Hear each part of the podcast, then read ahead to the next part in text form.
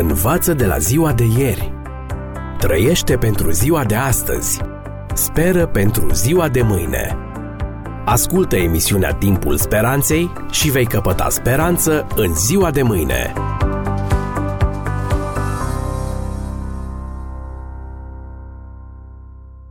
Dragi prieteni, în această ocazie analizăm o nouă dilemă creștină. A afirmat Isus că va reveni în primul secol sau nu? Poate că întrebarea aceasta pare nepotrivită și nejustificată pentru unii cititori ai Bibliei.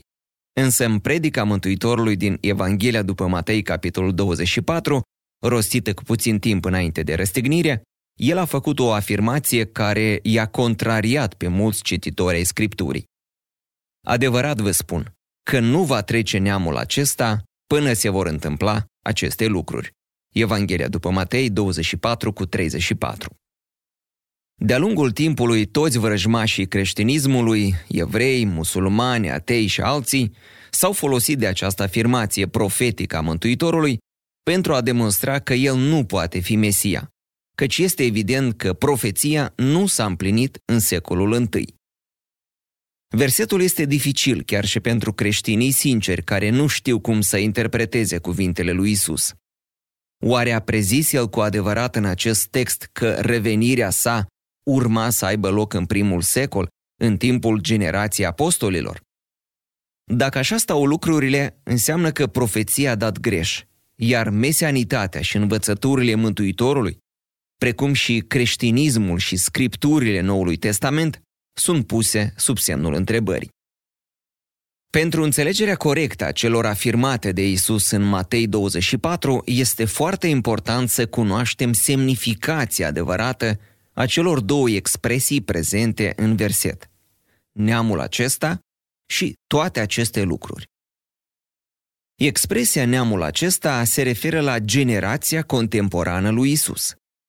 Ținând cont că Mântuitorul a predicat cele relatate în Matei 24 în anul 31 după Hristos și că, potrivit gândirii iudaice, o generație cuprindea o perioadă de circa 40 de ani, așa cum scrie în Cartea Numeri, capitolul 14, textul 29 până la 34, în legătură cu generația de evrei care au pierit în pustie în timpul exodului.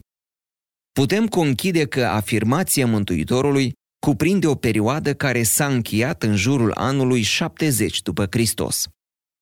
Așadar, în jurul anului 70 după Hristos, toate aceste lucruri ar fi trebuit să se împlinească, potrivit profeției Domnului Hristos. Ce trebuie să înțelegem prin expresia toate aceste lucruri? E vorba aici de toate semnele care vor precede sfârșitul, urmate de revenirea în slava lui Isus? Dacă la acestea s-ar fi referit Mântuitorul, cu siguranță că profeția ar fi fost un eșec, deoarece până în anul 70 după Hristos, nici semnele nu s-au împlinit în totalitate și nici Domnul Isus nu a revenit în slavă. Și atunci la ce s-a referit Mântuitorul când a folosit expresia toate aceste lucruri?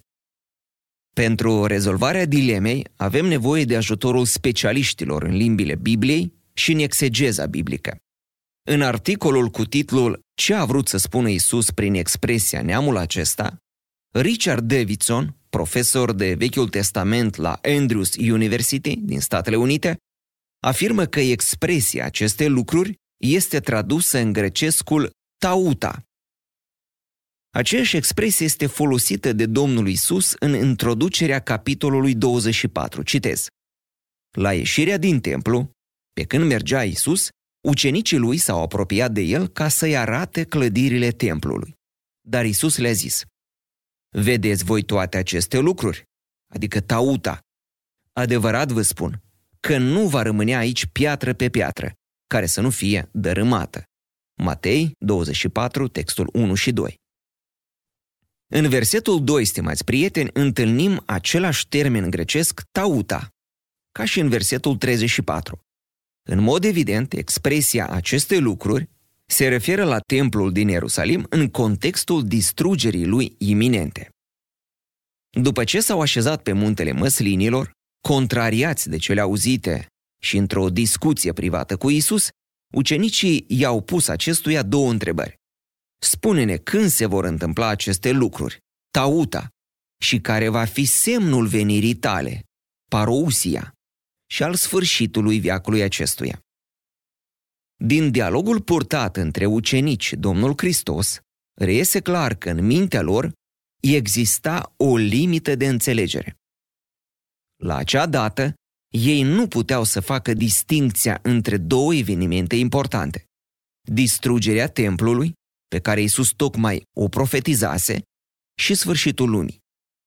În concepția lor, distrugerea templului era legată de sfârșit, lucru care explică de ce cele două întrebări ale ucenicilor au fost puse deodată. Însă dacă privim cu atenție întregul capitol 24 din Matei, expresia acestei lucruri se referă întotdeauna la evenimente legate de distrugerea Ierusalimului și a templului, în timp ce termenii venire, parousia și sfârșit, sinteleia, fac referire întotdeauna la evenimentele legate de revenirea lui Hristos. Revenind la textul din Matei 24 cu 34, afirmația Mântuitorului nu va trece neamul acesta până se vor întâmpla toate aceste lucruri, trebuie să se refere la acele evenimente corelate cu distrugerea Ierusalimului și a templului, nu la evenimentele legate de sfârșitul lumii și revenirea lui Isus.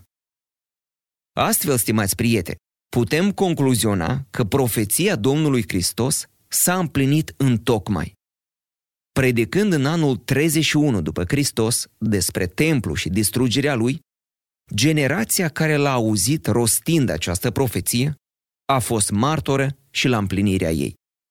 În anul 70 după Hristos, armatele romane conduse de generalul Titus au cucerit Ierusalimul și au distrus templul, împlinind profeția din Matei 24 cu 34, dar și pe cea din parabola fiului de împărat, din Matei 22 cu 7. Deoarece Matei 24 cu 34 nu se referă la a doua venire a lui Hristos, profeția nu a dat greș, ci s-a împlinit exact în timpul profetizat de Isus, în primul secol al ierei creștine. Învață de la ziua de ieri. Trăiește pentru ziua de astăzi. Speră pentru ziua de mâine. Ascultă emisiunea Timpul Speranței și vei căpăta speranță în ziua de mâine.